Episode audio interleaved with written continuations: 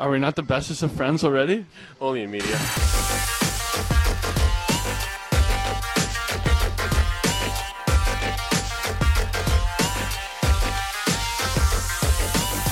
Hello, everyone, and welcome to the podcast that is still trying to count the total number of saves Jake Oettinger made this week against Buffalo. It's, uh, we're working on it. It's going to be a while. In a bit of a last-minute line change, we've actually benched Mark this week and called Tyler up. Tyler, how's it going? Uh, it's going well. I hope I get to uh, talk for more than twelve minutes. we'll, we'll see. Let's take it as it comes. You know, I, I like where we're at, but we're going to take things one game at a time. And, uh, you know, we're just, you know, we'll see. We'll see what the podcast brings us. We've got two games to talk about this week, um, Buffalo and Toronto. Very different outcomes for a number of reasons. We're going to talk a little bit about kind of what went on. We'll talk about the division. It's uh, heating up, spoiler alert. And then we're going to talk about February because it is a month. Um, can confirm, right? One, one of twelve, one of several. But for the Dallas Stars, it is a capital M month. A lot's going on, some big teams, some interesting goings on. And um, yeah, we're just going to dig into all things Dallas, get Tyler's perspective and see what the stretch run looks like. We'll, we'll probably talk about the trade deadline. I hear that's coming up. Um, people like that. You know, we'll rehash old arguments. We'll dig up new ones. And the easy take oven is always on hand just in case we need it. Anything you want to get off your chest before we dive in, Tyler? Nope, not, not particularly. Being honest, I'm having major league, you know, major league flashbacks. Dynamite drop in, Mont. I think it's it's um you know it's it was an interesting week. I would say it was one of those where if you just look at the outcomes, right? They got they got two of possible four points. They beat Buffalo. They lost to Toronto, but that doesn't really tell the story of the week, right? And and we'll start with the Sabres game. And, and, and you know, the, the kind of question, the, the joke at the start of the show is a big storyline for the first half of the season was this team is performing. Oettinger is not the guy that he was last year, right? Whenever he gets it together, what does it look like? And we didn't get that against Buffalo because the rest of the team decided they wanted to take a little bit of an extra break coming out of the All-Star game. But but boy, howdy, did, did Jake Oettinger decide he was going to save some electricity on the old old scoreboard in Buffalo. He had a game, Tyler. Yeah, no, I mean, the, the thing, the funny thing about Oettinger, and it kind of makes sense on one level, but he always talks about when he's performed games that he feels that he does well when he faces like a lot of volume. So like when his team isn't doing as well, he kind of feels accepted. Like one, yeah, one because it's like, okay, he's also, you know, he's just taking all the volume of the shots. He's staying fresh. He's not having these long lulls between. So he's, you know, up to date. He's not kind of falling asleep at any point, you know, so that makes sense. But it's also just like this overall thing of, you know, Oettinger's kind of attitude where he, he always has that drive to like, be the man, to be the person, you know, he loves playing the villain role, like when on the road and stuff like that. And one of the portions of that and being the guy is being the guy who can steal games for your team, that you just step up and just say, no, we're winning this game. And that's something we haven't really seen much from Oettinger uh, this season, or even dating back to, um, you know, not even last year's playoffs. And so this was definitely as far as what we think about when we think about Oettinger from his entire, you know, playing career, not just N H L, but this seemed to be a lot more of, okay, yes, this is the Jake we're expecting uh, mm-hmm. now. And may- maybe, you know, maybe being on a, on the All-Star weekend, you know, helping uh, Team Matthews secure the win, maybe that had something to do with it, but it was just really nice to see like, okay, yes, this is the Jake we know and love, not, you know, whatever we've kind of seen the first half. Yeah, I, I think that's a good point. I think as well, looking at the calendar helps, right? He was out for a prolonged period of time due to injury. He was back in advance of the All-Star game, but it, it wasn't like he had this extremely lengthy run-up from the time he returned from injury to the All-Star game. So a part of me is just thinking that maybe, you know, maybe this is just him rounding into form, right? And, and to put a little context, if if we look at expected goals, I think it was, it, yeah, I think I'm looking at it, trying to soft pedal. It was uh, three point seven eight for Dallas, three point two eight for Buffalo, which I think recognizes there were certainly, you don't get to as many shots as the Sabres had and score a goal without there being some empty calories in there, right? You certainly don't do that. But at the same time, they gave up some legitimate chances to the Sabres. And it's it's not like it was all perimeter stuff. It's not like it was all, you know, clear line of sight, um, no trouble. So yes, it was a, you know, it was a two to one win. And yes, he faced a ton of rubber, but it was a really, it was a goaltending performance. And I think this team needed it. And it's something that they can uh, and should hopefully build on as they enter a much more difficult stretch of the schedule. Because if, if that's the version, you know, when you, when you think about the best possible version of this team, right? Like that's the Jake Oettinger that's really going to scare whoever Dallas lines up against, you know, when it comes to the playoffs. You're right. And, you know, it's also just nice to see, because, you know, you talked about it was definitely a true, you know, goaltending bat, uh, matchup. You know, Ukko-Pekka Luukkonen has been one of the, you know, he's been a very solid goaltender this year, even though as the Sabres haven't been exactly great, he, you know, point nine one save percentage, you know, three shutouts. There's been many times this season where you could look at a game and you could say, like, a lot of the Vegas games come to mind where you think, okay, Oettinger had a good game, but he wasn't the best goaltender on the ice. You know, he mm-hmm. faced another good goaltender and they were better. And it tends to be that that's the team that ends up winning when you get these. I mean, isn't isn't duels. That the most Dallas Stars thing ever, is to have your goaltender play a great game and a mighty two to one loss? Like usually, usually the Stars are on the other side of this one. Right. It's so, so it's really nice to see, you know, in this case where it's like, okay, he's going up. And like you say, it, it's a goaltending match. And he goes up against a goaltender who's been playing well this season, who played well against the Stars. I mean, obviously the Stars were kind of bringing their A game from the skater standpoint. But, you know, Luukkonen still had a good, solid performance. And so to see that Oettinger was not just his good, normal self, but he was the best goalie, not the best player on the ice, is just something that's really refreshing to see, because especially when you think about, you know, the state of this team's defense uh, and how, you know, whether there might not be much help coming to the trade deadline just because of how the market is, you kind of see a case where it's like, okay, this might be a team where, yes, they have all these pieces, but really just like any playoff team, uh, it, it all boils down to how far does your goaltender take you?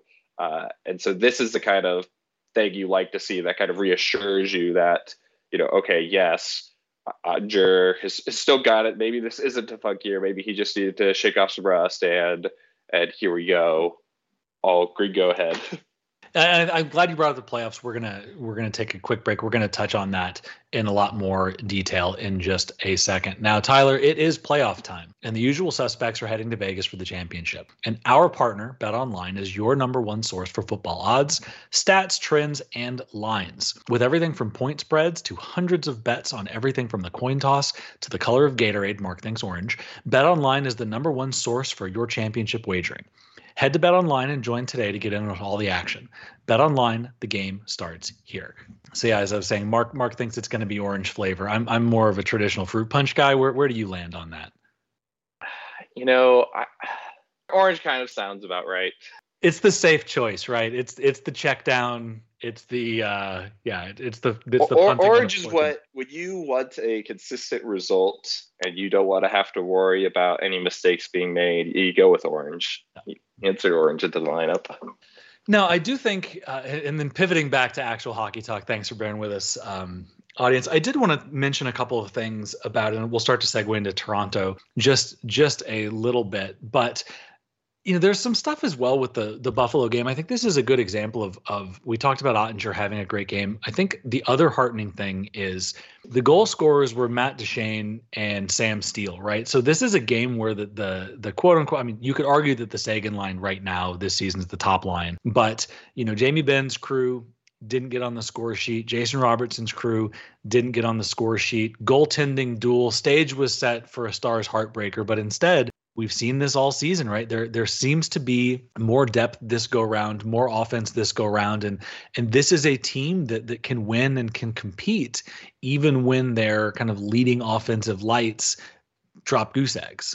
I, I agree. And I think that's the, you don't have to go that far back to remember what the, the Stars being a one-line team. And they were for a decade? Many, many, many seasons, pretty much all throughout Chip Dill's uh, tenure. You know, first it was Jamie Benn and Tyler Sagan, and then with adding in Jason Spezza to that mix, and then suddenly you started to get the Avengers line of Robertson, Heiskanen, and Pavelski. And now, in a large part due to the system Pete DeBoer has brought to Dallas, where he's kind of shed the, the general trend we have in uh, in the league is kind of moving towards that more offensive-based game and, you know, the elimination, the death of the traditional third-line checking role.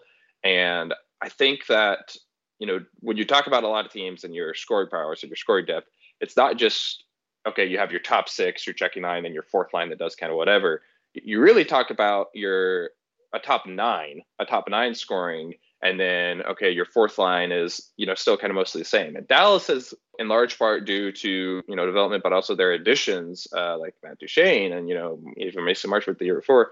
They really have a very strong top nine, and they have a fourth line that can, you know, eat up a lot of time in the offensive zone even. It's not even just a, oh, you got to just put them out there and just try to pray for the best. You know, like someone like Sam Steel can actually go out and score and actually do some damage. And so that's really a benefit, because one of the big things that was to Vegas's uh, benefit last year in the playoffs was how you kind of felt like, okay, they have, you know, that scoring uh, depth. They have that fourth line that, um, or even Seattle, uh, teams like that, where it's okay, even if your top performers are having an off night or they kind of go to sleep or whatnot, you still have other people that can step up to the plate.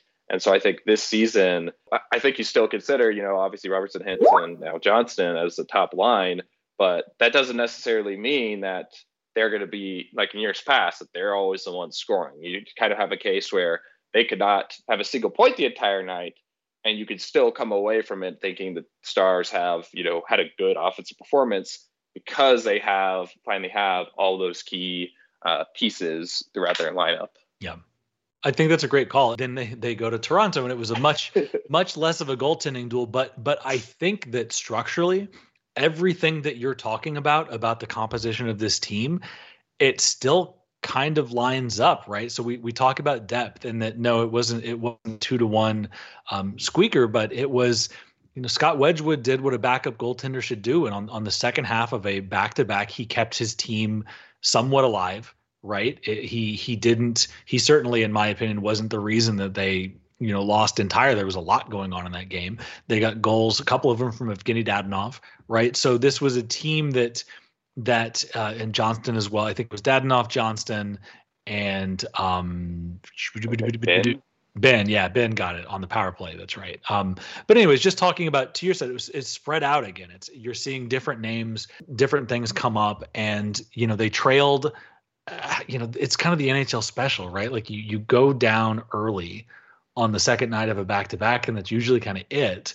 Well, okay, they came back and, and took a lead, and then, okay, well, you cough up that lead and you go down again, and then that's that's really kind of it, right? And they came back again, and then they coughed that up again, and they almost came back a third time. So it it was a lot of heart for, I thought, you know, where they were structurally, you know, of course, penalties, right? They they kind of made some mistakes that ended up, in retrospect, maybe costing them that game. Could have done better on the power play as well. But I wanted to ask you, looking at those two games, are you heartened, disheartened, T B D for where the Stars sit about those two performances?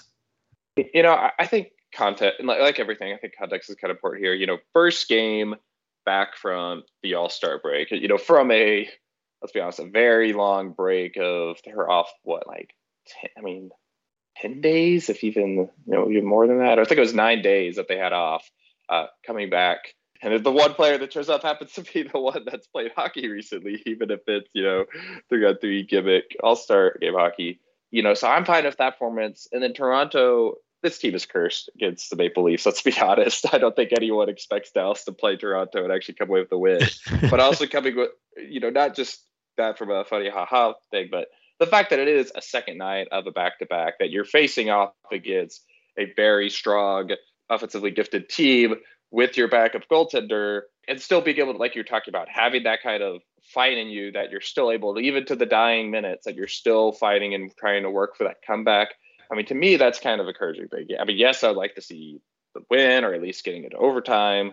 But when you're talking about kind of what you may expect or what you kind of thought, I think it was at least, you know, not the result we necessarily would have wanted, but you definitely saw those pieces there. And I think if you're looking, again, to kind of what sunk them and what that difference maker is, yeah, I think you had to go back to, like you're talking about, that, you know, the penalties specifically, not even that you gave up the penalties, but you know, they, they went, I mean, Toronto went three for three on the power play. They scored all three opportunities. Those were their first three goals. You take away even just, you, you know, stop one of them, and then suddenly you're going in, and when Dadonov scores for the second time in the third period, you have the lead. You know, even say, you know, butterfly effect and everything like that. Who knows if it would have actually tied or whatnot, but, you know, it was a one goal game, and gave up three penalties, and you gave up three power play goals. That's kind of, that's the one area about the game where it's kind of like, okay, that's that's a bit concerning, especially considering uh, the makeup of the defense and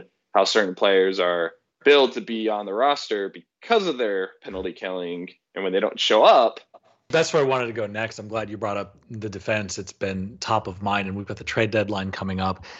This was another one of those mixed bag weeks for Dallas, right? We continue to see it, it does look like Pete DeBoer is leaning into the Harley Heiskanen pairing, and it does look like that pairing continues to bear dividends, right? It was, if you look at time on ice, five on five against Toronto, right? Almost eighteen minutes. That was by far the go-to pairing. I think the next closest was sitting at the twelve minute mark. So those were those were the guys that he was rolling out there. You know, it wasn't quite as extreme, but again, in Buffalo, same thing, right? Almost, almost fourteen and a half minutes, right? Next was Lindell and Hakanpää, right? So it does look like Pete DeBoer is leaning on Harley and Heiskanen, which is good. That is the best pairing on this team. To me, that's, that's the thing that's going to unlock the, the highest upside, but we're still seeing we're still seeing trouble. The penalty kill has gone from being a towering strength to being a leaky bucket.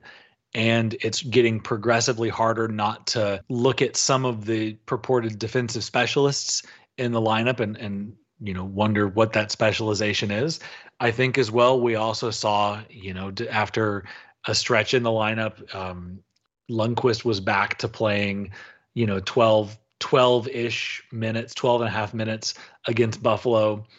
Then he gets yanked and gets replaced by Hanley in Toronto, who only plays twelve minutes. And and I, I we talked last week, and we've talked a lot about the the Lundkvist thing in isolation, and I don't necessarily want to just badger that one, but the point I do want to make is, like, if you have a defenseman that you only trust for twelve minutes, like that that to me is a structural problem with the unit, and it's something that this team is gonna have to solve somehow. I mean, I agree, and I think the, the way the, the team has been built and the defense, and just realistically speaking, obviously, you know, Heiskanen and Harley, your top your top guys. Uh, Lindell and Suter are never going to come out of the lineup. And then at least, you know, for the majority of the season, Hakanpää has been looked at as, okay, he's this penalty killer. He's a big part of our stellar penalty kill. He has to be in the lineup by virtue of that. Uh, we'll see if that kind of, you know, if, if recent trends necessarily keep going, if that remains the case. Uh, and so you have a case where you have, you know, kind of just one of Lundkvist or Hanley is going to be in the lineup. And you know, I think it's clear that, you know, what DeBoer thinks about both those players. He views Hanley as, I know exactly what result I'm going to get with him, but that doesn't necessarily mean I want to play him a lot. And then with Lundkvist, it's a very much a, you know, he feels like he's rolling the dice, and he's not a Lundkvist fan, let's be honest. And so it I think... It certainly doesn't seem like it, does it? No. And, and I think... You know, back-to-back and facing against these conference teams, like, I, I'm not too surprised that Lundkvist hit the scratch for that instance. You know, you want Hanley to also get some game time. You might think, okay, especially with how close the game was against Buffalo, and now you're facing a high-powered offensive team against Toronto, I can see him saying, okay, I don't want to eat the mistakes. But, mm-hmm. you know, I think it just kind of brings back to this kind of flaw Dallas has that with the roster construction for this, you know, going into the season where they did nothing to change the defense, and you're now looking at the trade deadline, and there's not really many options because, I mean, you got to find someone on the right-hand side who you don't have any room on the left-hand side unless you were going to try and break up Harley and Heiskanen and put Harley on his offside. So they're just kind of this really weird, awkward spot where, you know, yes, they could have improvements. Uh, they, they should be able to improve. But are they really going to, or how much of improvement that might be? And so it's like you see someone like Hanley eating, just taking twelve minutes, and you're thinking, man, you, why are you even playing? But I think that's just more so just a, a state of where the defense is as a whole, where you know, the reason Harley Heiskanen is now a thing is just because I think Dallas and DeBoer realizes that he just has to, th- those are his two best defensemen by a long shot, and he has to play them as much as possible. And when you have them on separate pairs, that also forces him to play other defensemen more than he might like to.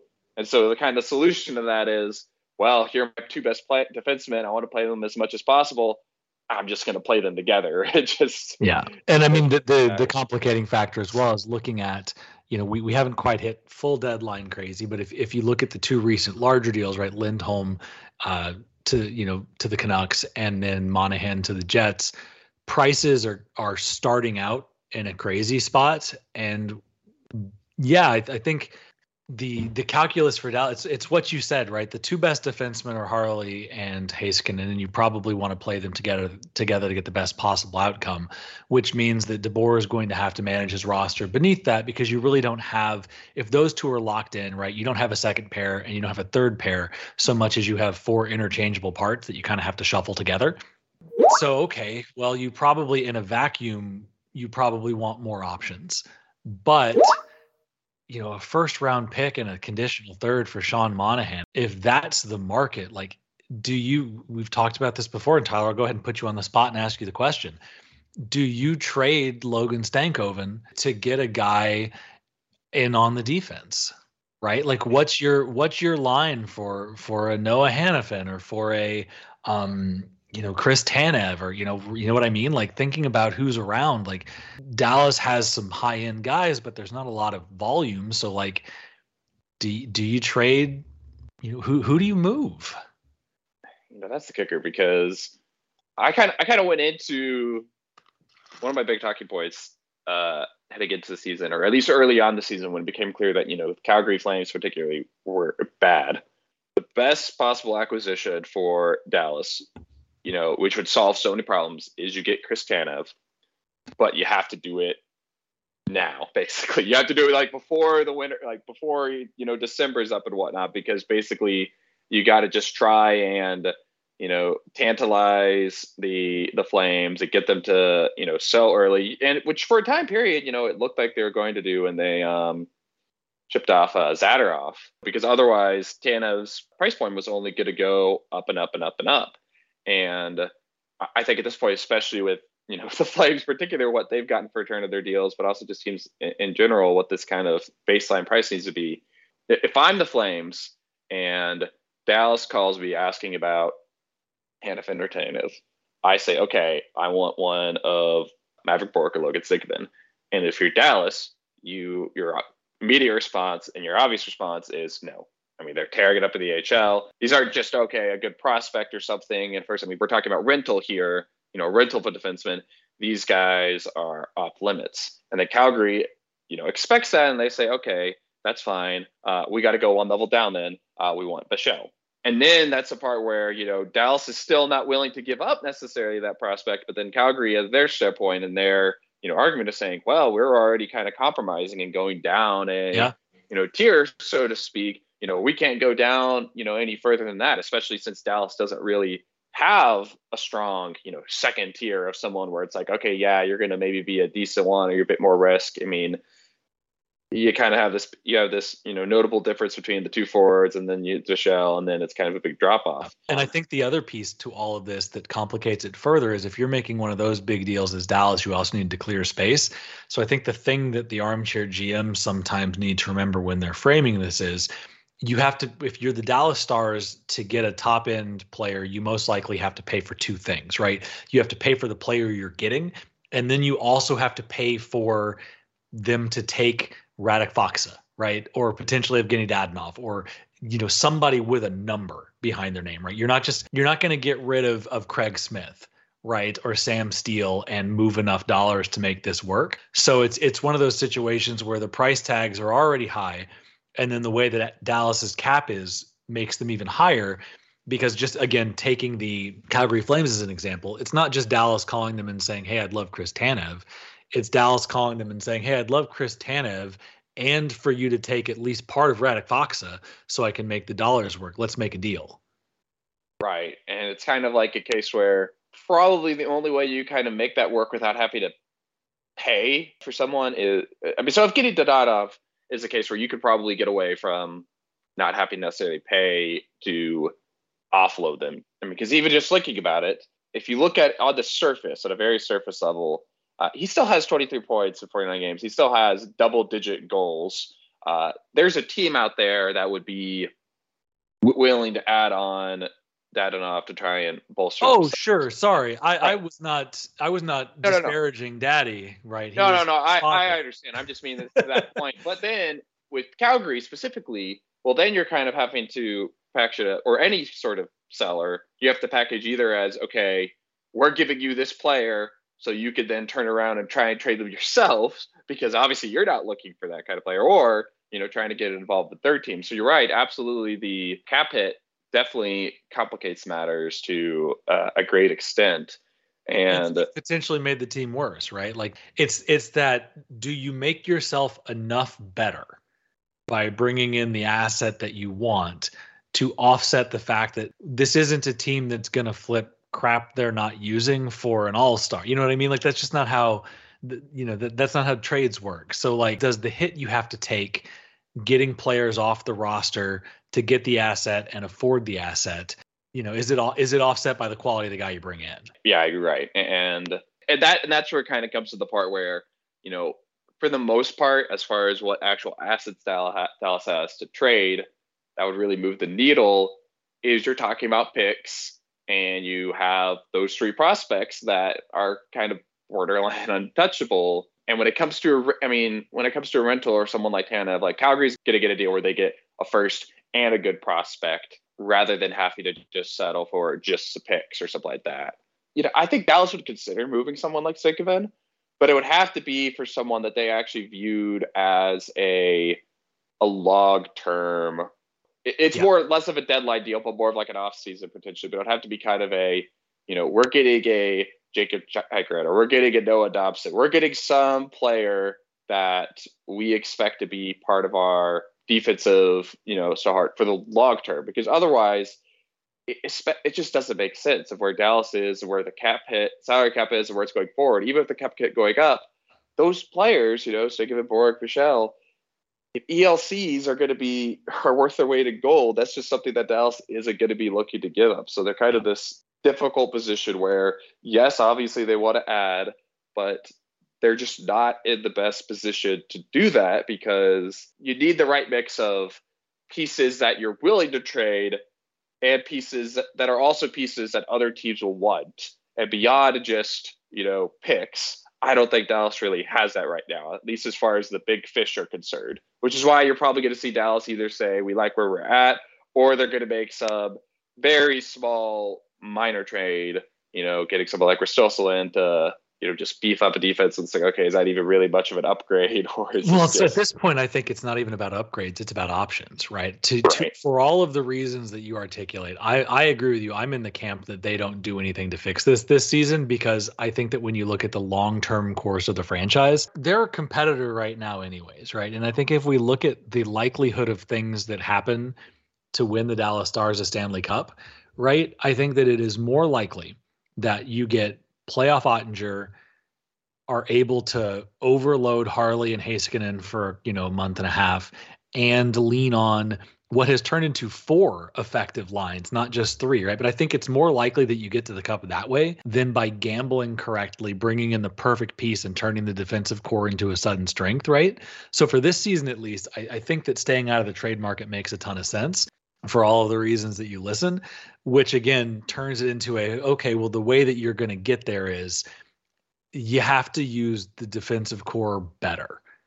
And to, in my opinion, that is finding a way to use, and it may, it may be Hanley, right? But it's, it's finding a way that one of the guys on your back line is playing more than twelve minutes, right? That to me is a problem.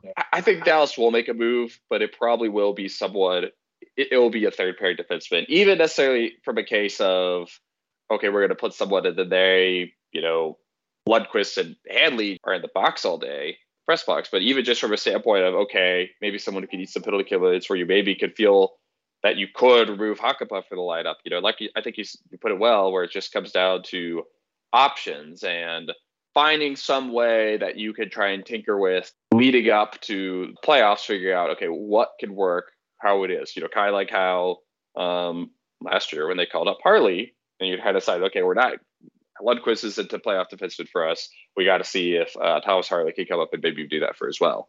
You know, this is the part where you would, you really hope that Michel didn't head back uh, to Switzerland and was still in Texas, because otherwise he would have already been called up by now. I'm thinking, you know, all obviously because of the Heiskanen injury, but even outside of that, you know, that would be the time where you would say, okay, hey, you know, let's just see who could potentially be options. Yeah. Um, and that's the case where that's probably the kind of move Dallas is making. Not so much the, okay, boom, we won the trade deadline. We acquired a, you know, the, the, the one of the biggest names on the line, and that's really going to move the needle. And now Dallas goes from, you know, cup contender to cup favorite. You know, that's not the type of move we're going to see. Yeah, I think I think you're completely right. And then want to segue, we talked a lot about the D. Glad we covered it, because it, it like it or not, folks, right? Like, buckle up. The two the two big storylines down the stretch are going to be, does the goaltending hold up? And what about the defense? And I just I don't know what to tell you. If you're watching the Stars, that's what you're going to be thinking. If that's what you're thinking, we're going to talk about it. No other way.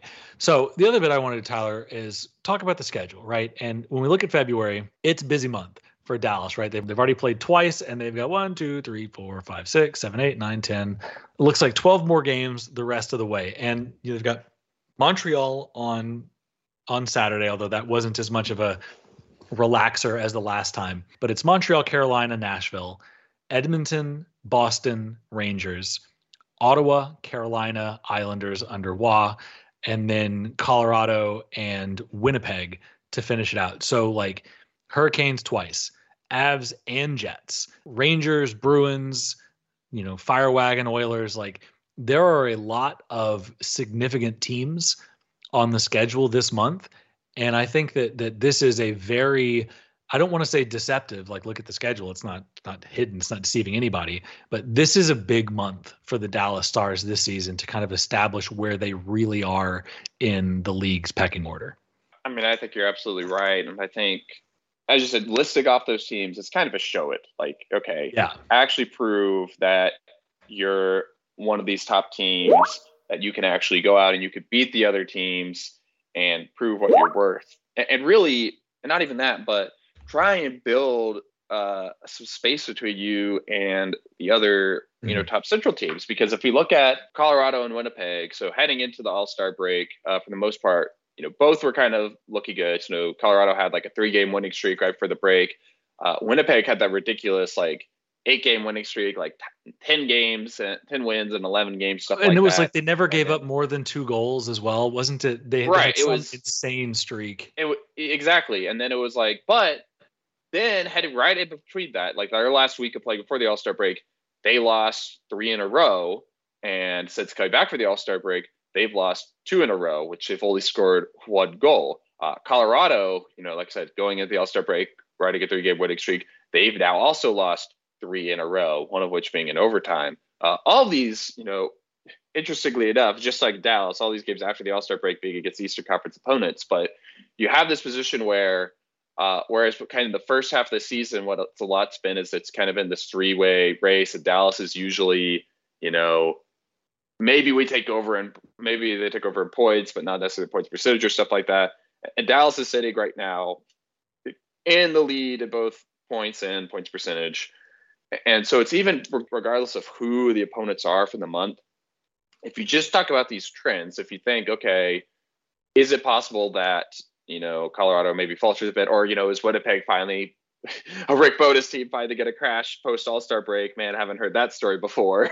um, you know, this is where you like to see Dallas, you know, prove that they're not going to have that sort of collapse, that they're going to be able to say, no, like, we're a true cup contender team.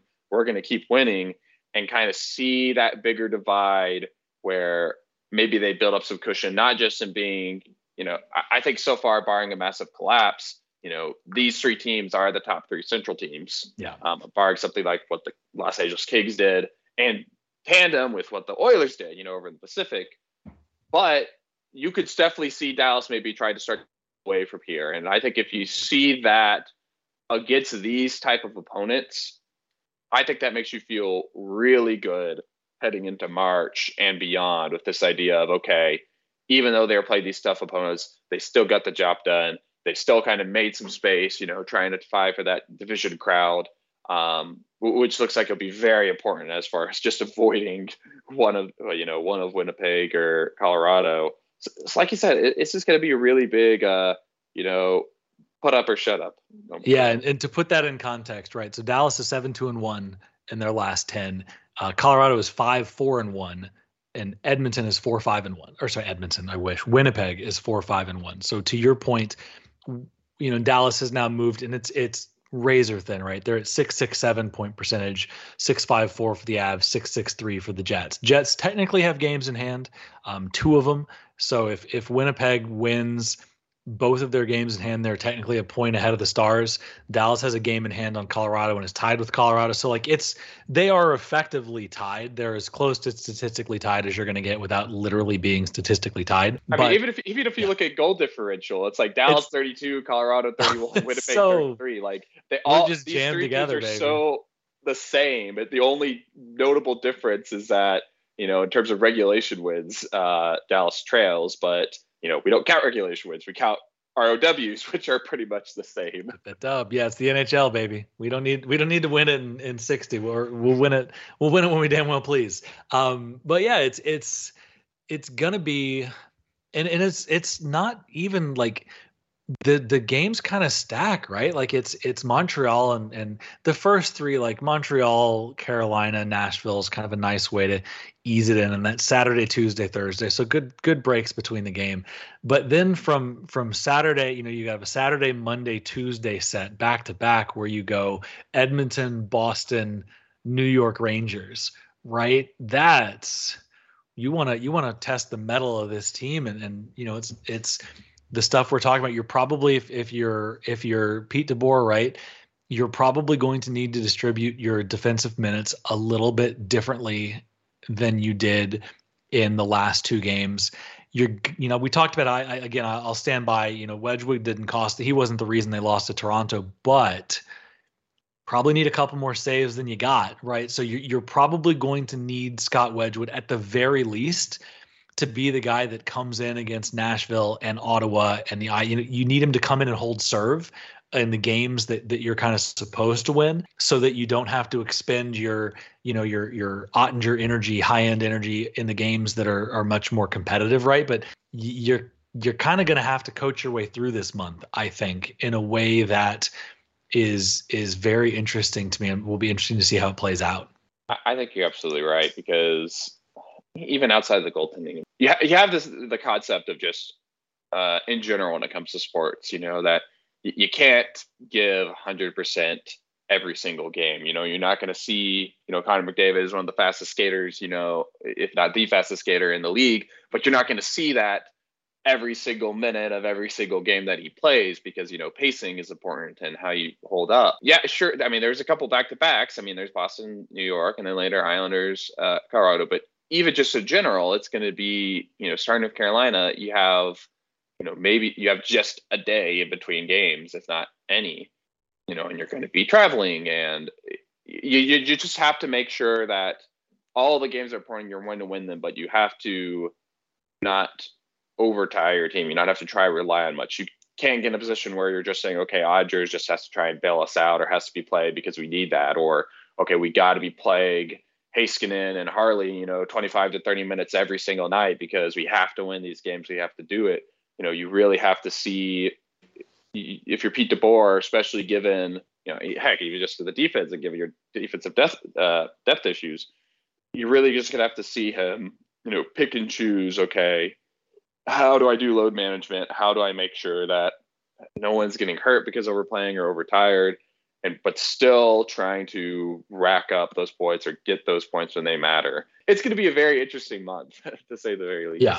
And I think you're, yeah, it's, it's, you know, I'm big on cliches, right? Your, your goal is to win the season, not necessarily to win the game.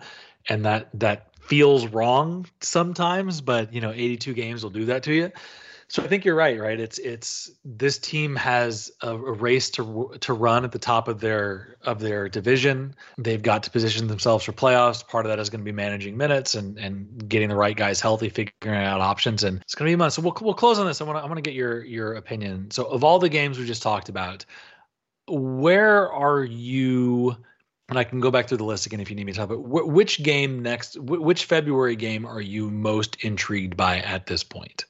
It's going to be, it's got to give a pair of games. Uh, they're actually back to back very interestingly, but Edmonton and Boston back to back. These are the two teams that, especially with how Edmonton's been playing recently, if you were to pick your favorites from each conference of who would make the Stanley Cup final, and obviously you know it's it's a crapshoot once you get to the playoffs. You know how goaltending, everything like that.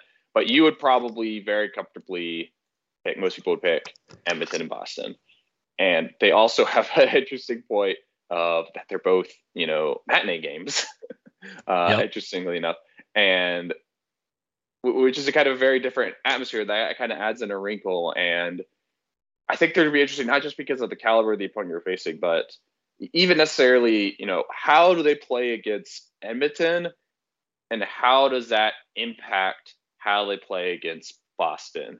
Do we see a correlation, a jump that, okay, adjustment or, you know, how, do the are these games really just two games that happen to be back and back on the schedule and are mostly independent of each other? Or do we actually see any sort of shift or adjustments or strategy or anything like that based on what we see in that Oilers game that comes first? Well, I think you're alluding to, you know, tactically against the Oilers, like circle, like nerds, right? That's that's the Heiskanen McDavid showdown, right? So presumably Dallas's game plan there, at least defensively, is going to be very Heiskanen centric. And so you're right. How does that set you up the next night for a somewhat different challenge against against the Bruins? So I think you're right. It's not just that.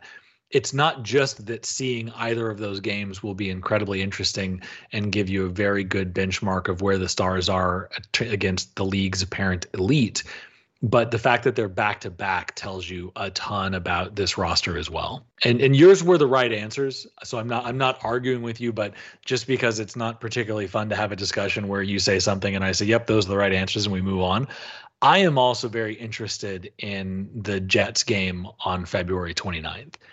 Uh, and, and I could have said Colorado before that, but we've seen that before. I just think that the Jets are such an interesting challenge with Hellebuck. They are right now right at the top of the division. This will be the last game of the month, so there will probably be a storyline, whether we like it or not, heading into that game, right? Dallas will either have had a successful month or an unsuccessful month.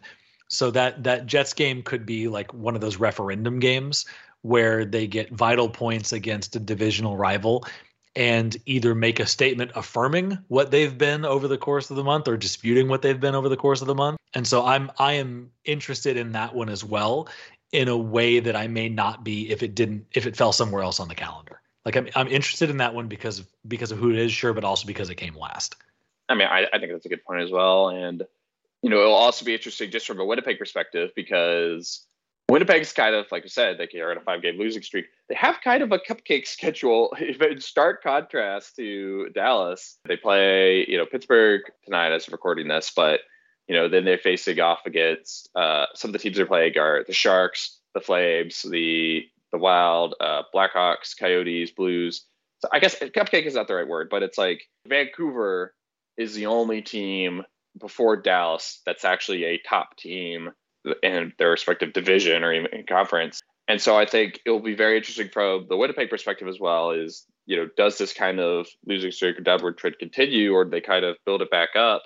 And then is it looking from a, regardless of how Dallas has done, you know, is this a case where are they close in the standings and Dallas is still trying to, you know, get the edge up on Winnipeg, or is Winnipeg trying to, you know, falter to climb back up? You know, is Dallas still on that falter and they're trying to kind of go back up? I mean, it, it'll definitely be a a good checkpoint for both teams, you know, heading into the last, you know, full month of hockey, of regular season hockey, given how things have kind of been going. Here we're facing off against a, you know, top divisional team, you know, someone we might very well see in the first round of the playoffs. Give us what you got. Give us what you got. I love it. So then last thing, where standings will Dallas be on March first? In terms of points and point percentage. Hey, you know what? You you do you. Uh, I'll, I, I won't specify so I can get off of technicalities. I think they're going to be I think they're going to be first. I feel good about how Dallas is. I don't really feel you, you again, like even if that's schedule, I don't feel that great about with Winnipeg. But, you know, D- Dallas is just as much as critique as we've been giving them all season. And, you know, it's just like kind of a story. The, the fans who are the hardest on any given fan base or team are their own fans. Uh, you know, Dallas has continued so far this season. You know, they've just they just win. And, you know, and overall, they just win and they're not hitting these giant slips or whatnot. And so even, you know, talk about who we're kind of facing off against and the challenges that uh, pertains and, you know, I kind of just expect Dallas to just keep doing what they've been doing all year. And if they do that, then there's a good chance they end up still in the first spot in the division. I don't disagree. I, at least Dallas's problems now are the same problems they've been learning to cope with all season. I don't know that it'll be a smooth month, but I, I think that we will be, I won't, I won't get into like specific number of points or anything like that. I'm, I'm not that good at prediction. I, I will say, I think that we will be generally encouraged as fans. I think this month will have more good than bad, which, given who they're playing, I think it's a pretty pretty important thing. That's a, that's a, a more diplomatic and contemporary expectation. True, it's, it's hedging. I certainly caveated the crap out of that. If they if they win one game, but they win it in a certain way, I can probably claim victory. So it's all about victories by technicality. That's right. Something being technically correct is the best kind of correct. Anything you want to get off your chest before we call it a day, Tyler? Play Nils Lundkvist. Just play, just play Nils Lundkvist. Play him fourteen. fourteen minutes. Compromise. fourteen minutes. Thanks for jumping in, Tyler, K T, for putting it together, listeners, et cetera. I really appreciate y'all uh, sticking with us, liking the podcast, downloading the podcast, showing us the love. Um, we, we so, so so greatly enjoy it. We love putting this on for y'all. We'll be watching the games, excited to talk about the games. We'll tune in next week. Podcast over.